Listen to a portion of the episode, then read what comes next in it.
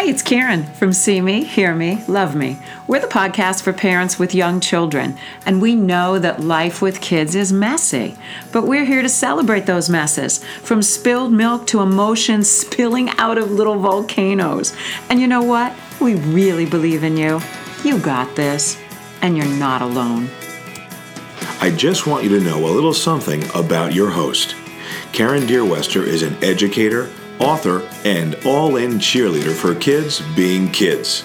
Karen has been a corporate spokesperson as well as a reasonable and reliable voice for kids and parents in print and on TV, on NBC, MSNBC, NPR, Parents Magazine, and many more. Best of all, Karen leads the parent child classes right here at B'nai Torah Congregation of Boca Raton, Florida. Get ready for some fun a ton of encouragement, and maybe a little inspiration. Today's podcast is called Body Image. It starts with babies. Yes, body image starts with the social perception surrounding our babies, and toddlers begin to internalize the social conventions around 18 months. Preschoolers are already measuring and comparing their bodies to their peers. Yes, parents and grown ups are very much part of what a child thinks and feels about his or her body. Today I'm thrilled to have a grandparent, a dad, and a mom here at the square table with me. We have Carol Cohen, Dylan Jovanet, and Carla Joffrey Gerber. Carol was the first to ask me to include boys in this discussion, and the research is clear. Instead of becoming more inclusive about our girl standards, we as a culture have become more rigid about our boy body ideals. Let's bring some sanity back now. Carol, would you like to go first, sharing your experiences for Eli, who's just turning two? Well, my experiences really relate to when I have Eli with me and what the way my friends comment. Instead of saying, oh, he's really tall, they say, wow, he's a big boy. And they say that with a very different tone of voice than than what I would expect to hear because I would expect to hear them being very positive, and they clearly are not positive. They think him being um, as tall as he is, and they just think that's a giant negative. And this is something I'm hearing a lot, um, but it's a whole new twist in the dynamic because the most of the research about boys is saying it's the underweight boys that are, ha- are having some struggles, and it's also saying that the 18 the study that was done by Florida State for 18 month olds that girls who weighed the same as boys were asked to be careful about their weight at 18 months, and the boys were being perceived as just the right. But what happens is 18 months, two, two and a half, that preschool social growth period where they're learning about space and their perception of themselves with other people there's there's some pushing there's some shoving there's there's sharing of space. And i have this sad sad sad feeling that when bigger boys get into a little physical space with other children their age they get perceived as bullies and they get perceived as like that that tank coming through. And it's Absolutely. so sad because this is still the time when we want them to feel the power of their bodies the strength. We want them to own that and then manage it in a in, in a skill based way, not in a judgment, discipline. Oh, I can't stand it. We're going to come back to it, and we're going to come back to um, how you might respond, how you respond, and how you feel when he's in social settings. So, but right now we'll just stop with the. Eh, eh, eh, mm-hmm. Carla, I'm going to switch off. I'm going to go to Carla because you have boys. Um, what what what drew, drew, you to this concept, this topic? Well, based on what you just said, being in this social setting, I get like my three year old. I've been told, oh, in case he hurts somebody, because he's really big, and like he is the sweetest, most gentle boy you will ever come across. He's the one that will rub your back if you're sad, or he'll he takes care of his friends at school and previously, people have said, "Oh, but if he's he's so big, and if he hurts somebody because he's so big," and I'm like, "No, he's not going to hurt anybody." You know, people think that he's going to hurt them because he's a big boy, and he's totally in proportion and fine, and I get that all the time. because he's so big. Yeah. You know, and And the, the struggle with that to me is it's like, how is it possible that we could not see that our perceptions and that fear and mistrust of them becomes internalized as toddlers. And then by the time you get to 3 you know he's go- he's going to become uncomfortable in his body. He's going Right. to feel like who I am. And this is so much a part of see me hear me love me. When I wrote go ahead. not necessarily uncomfortable with his body because I hear, and I don't know if Carla hears it, but I hear besides, oh, he's so big, he's going to be a football player. Yeah. Oh, I And get that what all the time. about what he wants to be? maybe be whatever he wants to be, or let's emphasize the things about him that are wonderful, like his brain, like his caring attitude. And what happens is we become part of shaping with our expectations and our assumptions what they believe is are their options and opportunities in the world this young and and what i feel is they don't get to what i've always said is see me hear me love me is this self-portrait defining of themselves if we meet kids where they are every step of the way then they can become from within who they want and we support that and that's what Seed. I say is immediately when somebody meets them. Both my boys, they're like, "Oh, he's gonna be a football player," and I'm like, "He's gonna do what he wants to do." And there, people are like, That's the same "Oh." response I give. All right, so I, I, I know I invited Dylan to speak as a dad for his own children, but I'm curious about the dad perspective on hearing about this boy stuff because I wonder if that assumption of is usually the research is saying that the that it's the underweight boys that are at the disadvantage for this expectation. When you get to school age, do you think the dad's like, "Yeah, I got the big guy"? I, you know, is there a guy Yeah. perspective on? Well, uh, just really, yes, there is. And then we need you to introduce course. yourselves and Well, your no, kids, yeah. I mean, just to comment really quickly on what you were saying, I, I tend to find that when somebody makes a comment like that about my children, it's more about the way they see the world. Usually, you know, people who make comments like that see the world through a peephole. Um, Yes. So I tend to, you know, uh, stand away or try not to. The last thing I want to introduce to my children is this concept of shame. You don't want to body shame them because I was body shamed as a child, and it's led me to uh, have a, a fluctuation with my weight my whole life. You know, my entire life. Um, skinny, fat, skinny, fat, big, skinny, big, skinny, whatever. And the biggest hurdle for me is to protect my children from what I, the issues that I had growing up, and that's a constant struggle. Um, you know, you, you you're trying to walk a line because I mean we're all living in a society. We want to promote health. Right. I mean, we want our kids to be healthy, right? I mean, Right. we want them to lead a healthy life.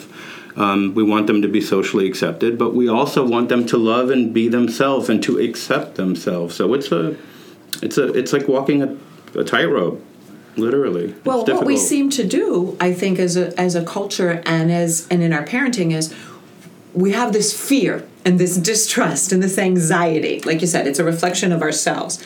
And then what happens is, and then we try to like over manage it in our children mm-hmm. and fix it. And it's always the quick fixes mm. that that knock us off center mm-hmm. because the bottom line is you go to a marathon and you see all those body types and you see people having a million different relationships to their own body and their own everything you know like how do i honor with and the shame is is i mean that has to be the one thing the guilt and shame that that just knocks us always off course and it'll stick with you for the rest of your life. At the young age, was it uh, you know Aristotle said, "Give me uh, somebody till they're seven years old, and I'll give you Alexander the Great." You know, basically those first seven years are so Set, important. set. They're set. So it's those first seven years that you know really, in my view, are so important in identifying that. I carried that shame with me for many, many years, and I go in and out of these phases. And to this day. So I find myself struggling now to overmanage it, quick fix it, and I have to have my wife say to me, "Back off! You know, you're you're bringing your stuff into this." the And we always bring To our stuff. of we course, but you try- you- stuff, you don't yeah. wanna bring that you much just, of you your just want to see it when it's starting Yeah, to come. yeah, and go, right. Hello. Thankfully, I have a good partner that way. It's so funny that you say that, Dylan, that that age is around seven because I'm not exactly sure what the age is, but, you know, at the two, three, four, five, being big is considered a bad thing. You know, they're going to hurt somebody else. They're going to be a football player. They're, you know, all of these things that help to give them a bad self image particularly the boys. And then by the time the boys are 10, that whole self image, the whole uh, prospect of being a big boy changes because when they're 10, the big boy all of a sudden is stronger, i- you know, is going to succeed more. Hmm. oh yeah, it And, becomes and an it's advantage. really, Right. but it's really difficult for the children to understand what changed. Their body hasn't changed, but all of a sudden, hmm. everybody's perception of them has Well, the scary part for those those tweens is that the research is now saying that those boys are out there trying to get six pack abs.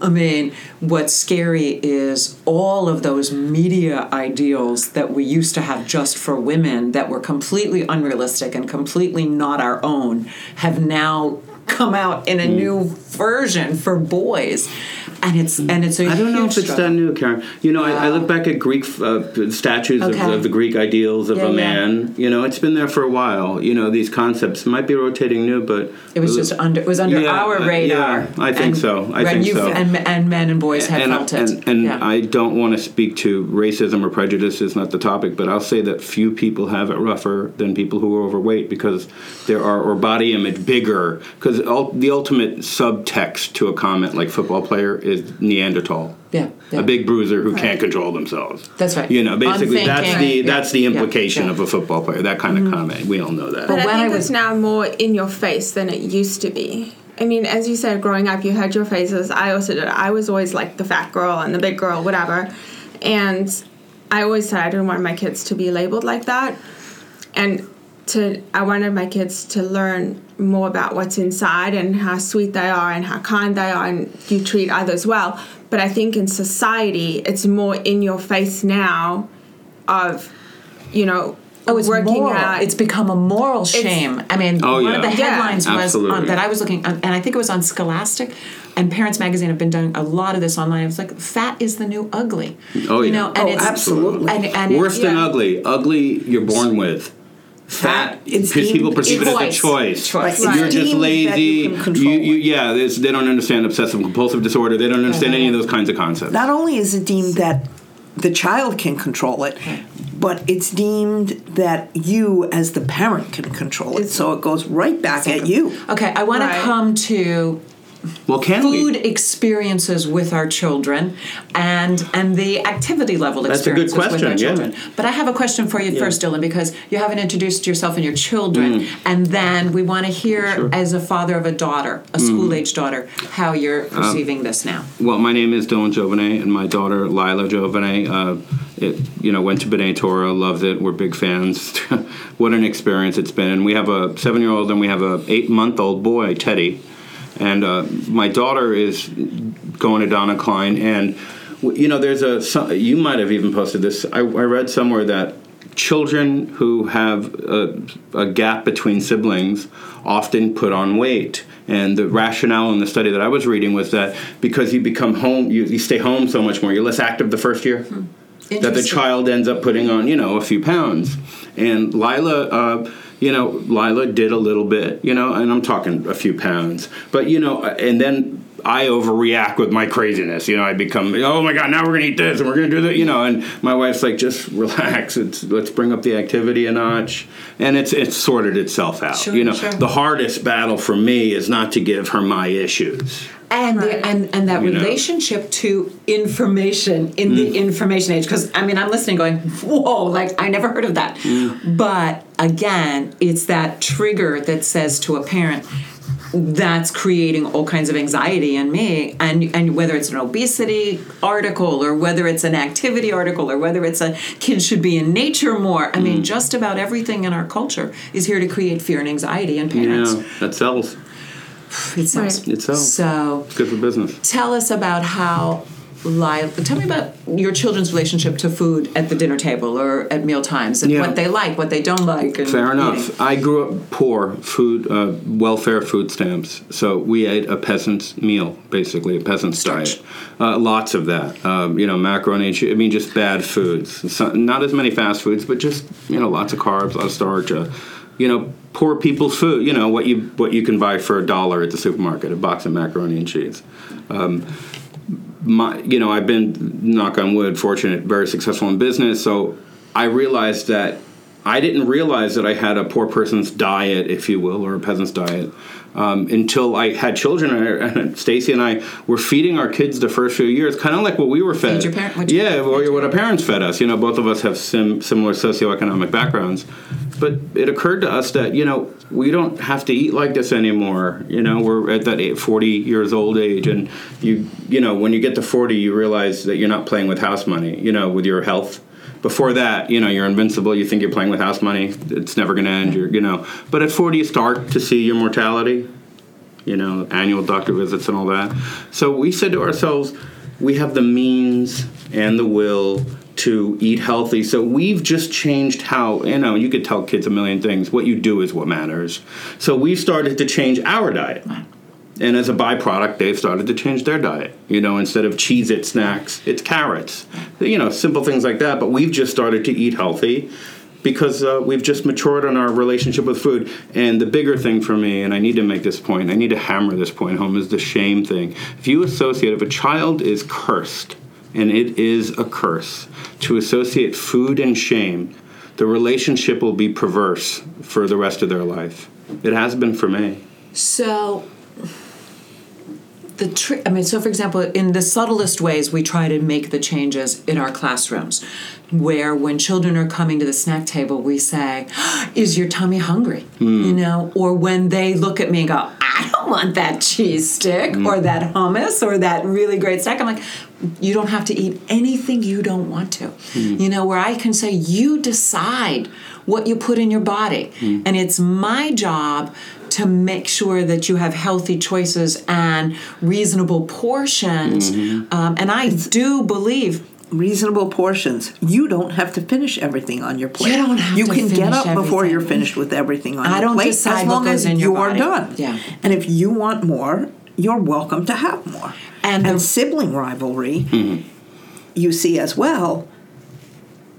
You don't get to be upset because your brother or sister is having more because that's not what it's about. It's about what do you want? Do you want Or need. And it's so true that you could look at preschoolers and say, Tell me what you want, tell me what you need. And they can tell you from within themselves, and it's usually a mm. pretty honest answer. Now, again, you have that whole dynamic of if I don't let you have the birthday cupcakes, you know, am I gonna like mm. go crazy for the cupcakes? And yeah, for a little bit I might. But then you can say, you know what, enjoy the parts you like. Mm. To, to take that shame out and go, this is about what, and then you can also say, like, how do you feel when you eat mm. six cookies versus one cookie? Mm. You know, where you could really build a sense of this mm. is about you, your body, and how you feel about yourself. And I don't, I can help steer it.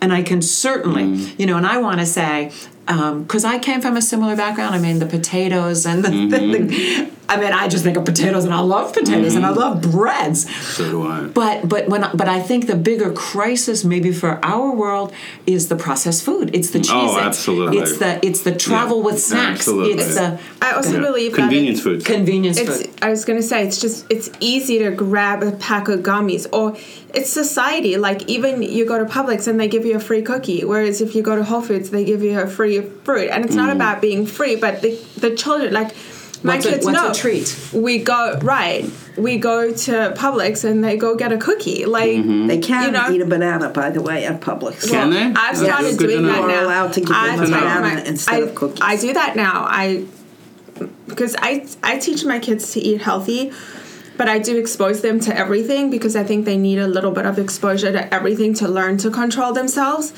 Um, but now we do. We go to Publix and they get a banana, or we went. I went. to I remember going to Whole Foods with my 19 month old, and they were like, "Oh, you know, would you like a piece of fruit?" And I gave him a clementine and it was finished and he started screaming because he wanted another one mm-hmm, mm-hmm, mm-hmm. my my children like they love fruit and they have a i mean they'll pick fruit to have that but um sometimes they will pick a junk food and i'll give them just a, a little bit but i think it's just convenient for a parent on the go all the time you grab things and it seems like you know like you were saying the cheaper foods so people grab it and i remember when i was teaching parents would give their children in their lunchbox a pack of gummies, a pack of this, a pack of that. And because the box of the gummies says made with 100% fruit, they think that that's their fruit. Right. And I think it's also about education and marketing comes into it. Clever. You know, and I think it's whatever you give your children from an early age is what they'll learn to eat. Mm. Like my cousin, she teaches her kids she's very healthy whatever and she said to me she was here visiting from south africa like a couple months ago and she said i always put a vegetable like whatever vegetable they were eating i always put the vegetable on his plate whether he ate it or not it was on his plate so he could see it Mm-hmm. and her son started eating vegetables that now mm. he'll be like mom i'm hungry. Can i please have green peppers? Mm-hmm. And mm. because she it was, she said whether he ate it or not was his choice but it was always on his plate. And he always saw it so he had his protein and his vegetables and that's what she ate and it was all there. And it was always on his plate. So now then he saw it was there and oh it actually looks good. It's colorful. Mm-hmm. And The other then thing they wanna- start eating it. that I think is so critical is whether it's your family meals and the role modeling and the food you have in your house, all of those things, but also when you describe going to Publix or Whole Foods, so much it, there's a social emotional layer to foods and eating, and that's why that flip side of the shame is so close to hmm. the social emotional. Because what happens is when they're going to the grocery store it's not just about what am i getting? It's not really the food isn't about the food. It's about that person i go and i have a relationship with this building with this store with with all of the factors in there and this thing and this treat or this thing that says they're happy i'm here they're recognizing hmm. that me as a little person get hmm. something the grown-ups don't get so I do believe hmm. that so much of what we do is about making food a joyful experience, but not in a weird way of prizes and treats, but just in food is Family. Family. Communication. How was your day? I think If so. I'm picking up on you. talk about um, whether meal times in mm. your world lives are convenience driven or mm. do you have the time mm. to sit with your children? And and Right. be because when you're sitting with them and you're saying this is what I like. I'm sitting you have my attention and it's not just about I need you to put that in your mouth. I need you to put it in your mouth. I need you to eat efficiently. I need you to do it's your job to eat. Put that foot I mean we we go into this mission mm. about getting our kids to eat. Mm. And uh, let me just throw one more thing out while you think about that. I'm gonna put Carol on first because because um, I just will. But um, there's some research that was done 30 40 years ago and it said of course mothering and getting your children to eat is very strong emotional.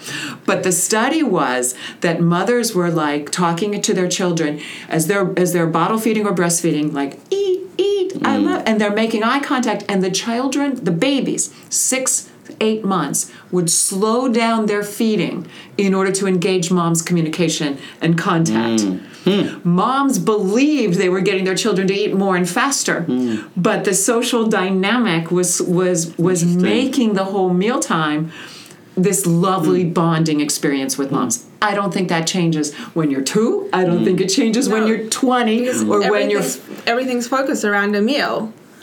Your It's very children are eating. About it. That's very interesting it's always because focused we, around a meal. we have taught Eli because it's important to us to have good table manners. Like I'm sure you hear me all the time, mm-hmm. Karen, saying, "No, Eli, we don't put our feet at the table."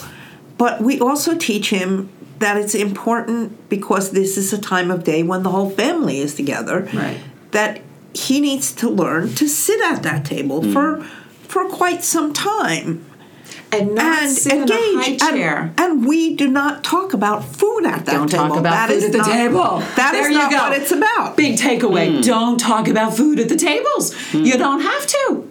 Hmm. I, I, when there- he's I done eating, he'll be huge. done eating. I, that's he'll, huge. he'll take the food off of his plate and throw it down on the floor as he's younger when he's done eating. And Talk to now he'll about push something else. his plate away, but we still engage him in the conversation. Mm-hmm. That's interesting. That's a great takeaway. I Go yeah. ahead.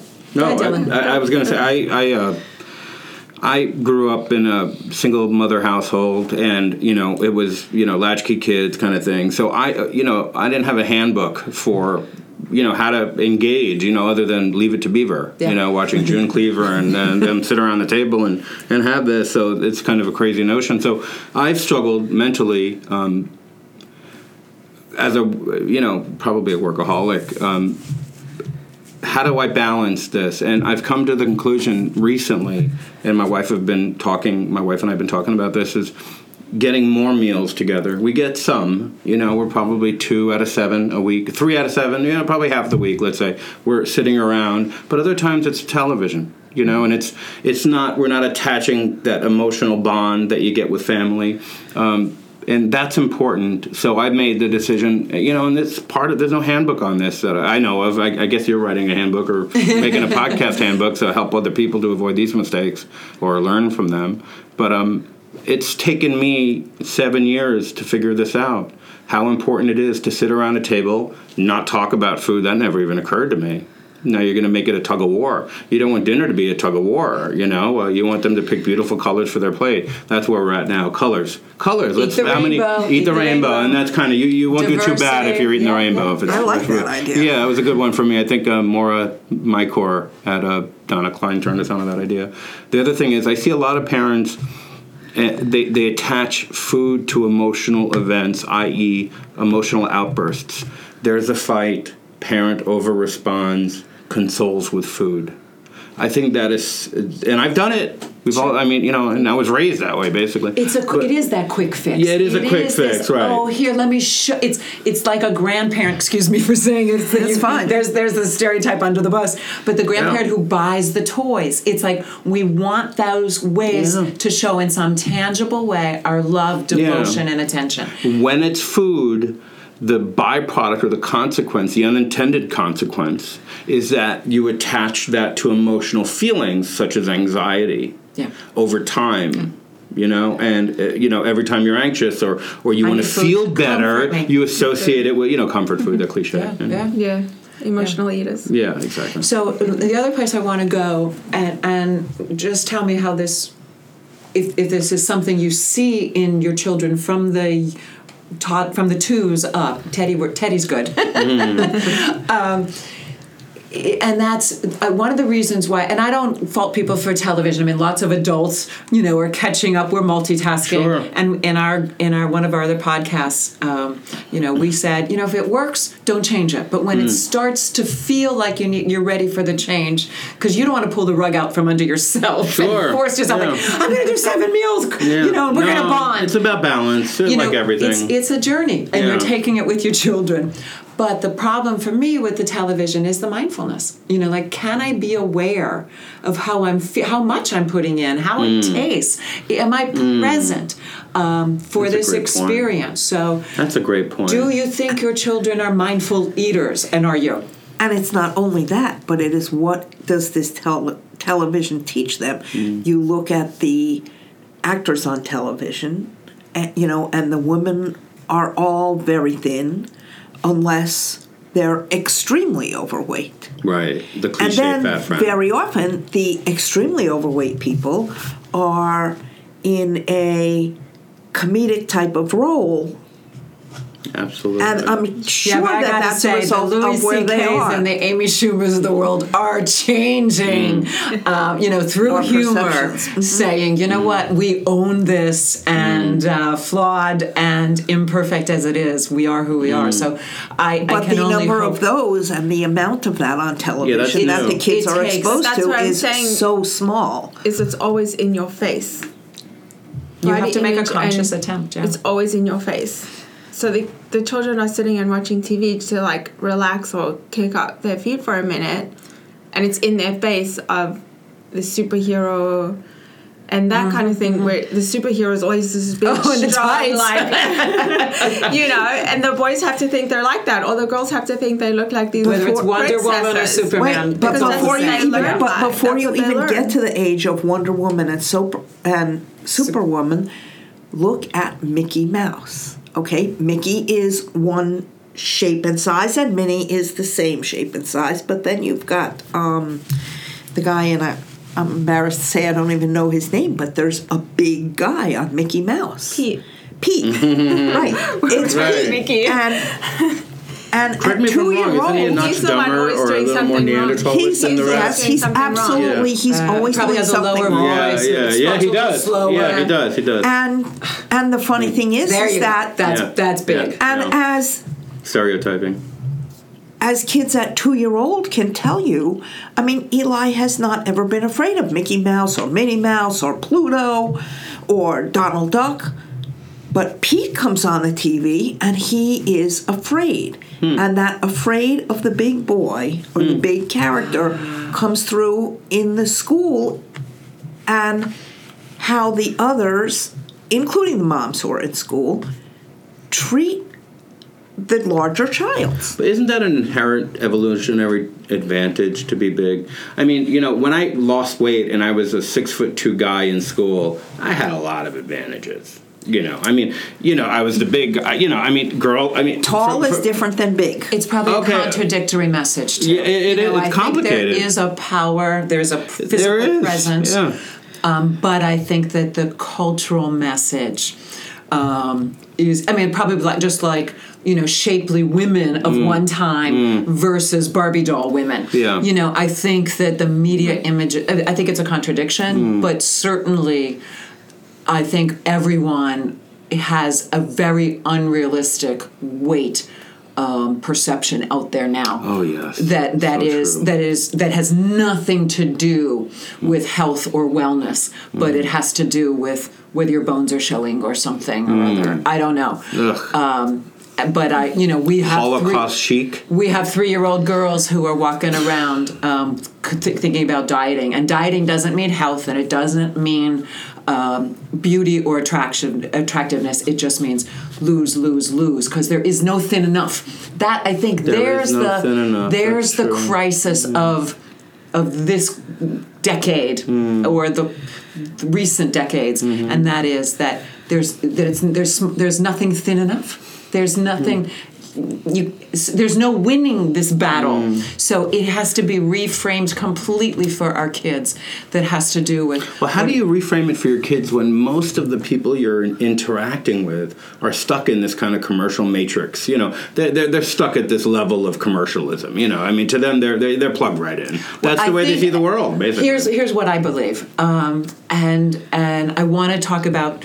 And then I want to go from here into the nature and exercise deal because exercise is a slippery slope in the same way, where it becomes manic rather than health driven. Here's here's my hope and dream, and this is why I do what I do, because those messages are plugged into all of us as as living in this culture, which is my deal with entitlement. Is you know we can't look about um, nothing ever, not having enough, not being enough, not doing enough, because we those cult, those messages are just pushed into us from the minute we start breathing in the morning. Mm-hmm. Start, wake up and start breathing. But when we become conscientious of our choices around children, our children become a reason to change. Our children become a reason to reevaluate our mm-hmm. culture mm-hmm. and our realities. And so we do it from a family to a school to a community, and, and the ripple effects go out because we may not be it's much harder to change that shame in us mm, yeah. but for our children mm. we will lay down anywhere mm. and and take those chances and make that journey so we grow because we're around children Indeed. so I think we have hope. I think we can do it. And how do we change the messages? By by the pause, by the see me, hear me, love me, and saying, "How are you feeling about this? Uh, how am how are you processing that message? And how do I change that message to help you feel?" Good and strong with who you are, where you are right now. And if you're not feeling good eating that extra cookie, or if you're feeling sluggish, or you're feeling like I put on the television to zone out, thinking that was a way to relax, versus sitting outside and looking at clouds or going for a walk in the neighborhood i took this quick fix easy answer that my mm. culture says to take mm. rather than a strategy mm. that i might actually choose if i said what really works for me. And what really works for you may not work for me. I'm an active person. I mm-hmm. want to be moving. And some people need to i have a friend who's he's an artist and he's a spatial learner and he's he's a very visual person. And so he wants he's like stop moving Mm. like and when i do curriculum planning he reminds me think of the children who don't like to move mm. and give them that same inner joy that comes from within them. We don't all mm. nobody's we're all different. There are people that are go fishing and they take and they take their children and the child sitting in the back of the boat, boat boat with a book. You know what? I was that kid. Okay, you can't I don't I can't say you need to move more. No, I Well, can you? I mean, that's a good question. At some point, can you? Um, you know, at some point, does not moving become unhealthy ish? You I- know, you where's know that what? line? I think every person, every family finds a way to honor who we are. Yeah, fair enough. And say, and if I'm feeling like I'm not at my optimum mm. sense of myself, like I, you know when you need, you know when you need more movement. Yes. You know when you need less calories. In, Yeah. You know when you need to change the portions. You need, you know when you need to go on a give up starches for a. f- mm. You know we all. It's there's no easy fix. Mm. But I think answer. that's also a point in society where people need to be comfortable with who they are and not do what everybody else is doing. Because it, I feel like a lot of people do what all their friends are doing. So now the big thing is for moms to drop their child off at work, I mean at school, and then go to the gym and say I'm at the gym and tell everybody, oh, I'm at the gym. I went, I went to the gym today. Whereas if and then I've not come across. I enjoy working out. I like going to the gym, so yes, I do. But I used to work out with a girl who was like, I hate this. I hate being here. this, this is the worst thing. Working out is the worst thing. And I always was like, she was very successful in losing a lot of weight, but I was like, then don't be find something else to keep you, but don't bring your negativity to people mm-hmm. here who are enjoying it. Or, you know, but because it's the thing to do, quote unquote, you know, you have to do what's great for you and your family. So and the, and the teach your children to be comfortable with who they are and enjoy doing what they're doing. As you were saying, if you're the kid that's sitting at the back of the boat reading a book, that's okay. And let's go back to the shame because what happens is when you say that out loud to your child in front of your children, I have to go to the gym and I hate working out. Mm. I have to do this thing because I'm going to put myself in a box. Now, there's another thing to that. You and you each have the choice.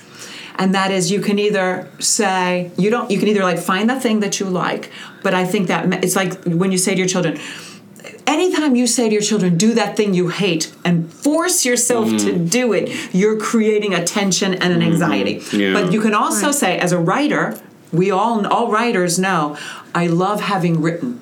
I don't. The process is mm. is horrific sometimes. the outcome feels great. The outcome feels great. So now you say, I hate. You're allowed to be honest around mm. your children Right. and say, I hate working out. The reason I do this is because I mm-hmm. like feeling strong. Mm-hmm. Right. I like f- this is Healthy. You know, I hate working out, so I found something else to do You- Right, that I yeah, I want go to hiking. do, Yeah. and Right. you know. Let's th- go this is outside figure and out play what you basketball like to do. what fine. you There's a like, or- million ways to be honest and true with yourself. So let's. I, I need you So to. is it? I'm sorry. Is it takeaway? If I'm hearing you correctly, and everyone here, basically acceptance is the answer. Basically accepting who you are. To thine own self be true. Just being honest with yourself and accepting that. That's- oh, and if you wanna make a want to work out change, this way, you want to work. Just start where that. you are. Yeah. See me, hear me, love me here. And if that's not if that's and, and at some point and this is why i always say don't change what isn't broken because at some point if something is wrong you're gonna at some point go eh this hmm. doesn't feel right anymore. If you have that barometer to look within then you'll go now I, now it's time to hmm. change. But if you have someone go you're eating too much you're doing this too much you're not working hmm. out then you're always the, the opposite of shame hard, has to be acceptance i Yeah. think. I- and, I- and i'm saying that as a non-professional in the, Yeah, yeah. but it just has to be this Well, absolutely. I don't know if those are synonymous terms, the complete opposite, but certainly one who accepts themselves has no shame. That's a fact. So you know. start there, and if you need to make, and and and and, and we need.